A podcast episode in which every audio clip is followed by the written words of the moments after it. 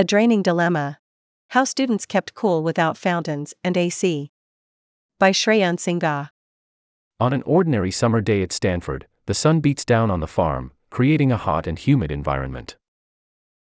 Many students turn to fountain hopping, a tradition of swimming, socializing, and hopping between the university's larger fountains to beat the heat. During summer quarter, however, many fountains are shut down to conduct maintenance on water quality and conservation. Students received an email from the National Weather Service, NWS, about predicted heat waves throughout the summer. According to the NWS, temperatures in the U.S. reached record highs, including in the Northwest. Without fountains and air conditioning in the dorms, how do students beat the heat? The Daily spoke with students about how they kept cool while living on campus over the summer. Off campus. Getaways. While trying to beat the heat, some students choose to look for cooler locations off campus. This summer, Rachel BRA Eastwell 24 has gone to the movies a few times because those are normally pretty cold enough, she said. The movies are a much more fun way to escape the heat without having to go all the way down to the beach, BRA Eastwell said. However, some students like James Collins 24 prefer further getaways. Whenever Collins receives a heat advisory email or weather warning from Stanford, he makes plans to go down to San Francisco and escape to the heat, he said. Usually, San Francisco is a drop of 20 plus degrees, Collins said. It's funny because as you drive, you can just look at your thermometer on your car and see the temperature dropping every couple of miles. Odin Farkas 26 prefers heading to the Garden of Eden, a state park and natural swimming hole in Santa Cruz, to cool off when he's off campus. I love swimming there and being surrounded by the breathtaking nature, Farkas said.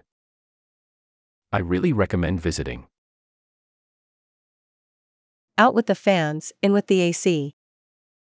Although there are many air conditioned locations around campus, such as recreation centers, dining commons, and other community spaces, most undergraduate students lack air conditioning, AC, in their own dorms. It can get really hot in the dorms, especially in spring quarter, Amol Singh class of 2023 said. Everyone just ends up having to buy fans for themselves and figure out some other way to keep their rooms cool. Over the summer, BRA Eastwell lived in Toyon Hall, which doesn't have central AC, making it impossible to escape from the heat when you're in your dorm, she said. The only option is a fountain if you're just trying to relax, or going to one of the buildings that is air conditioned, like the library, BRAE Swell said. Computer clusters in student residences are the only source of air conditioning provided for undergraduates.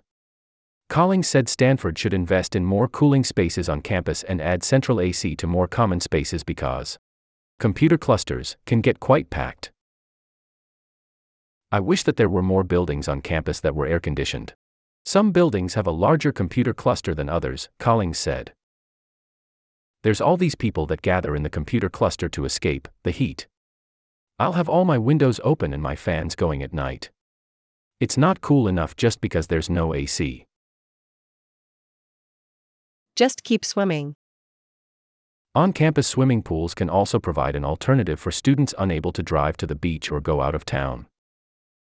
One of the popular recreational pools open this summer is at the Arrillaga Center for Sports and Recreation, ACSR. Students can also use the Redwood City Recreation and Wellness Center rooftop pool, which is open Monday to Saturday. Farkas said he enjoyed swimming at ACSR's pool and playing pool basketball with friends. Other than escaping to San Francisco on the weekends, I swim almost every day, Collins said. That's what I do for exercise, and that's usually a nice way that I cool off. Shreyan Singha is a high school student participated in the Stanford Daily Summer Journalism Program. Jeffrey Hang is a high school student participating in the Stanford Daily High School Journalism Program.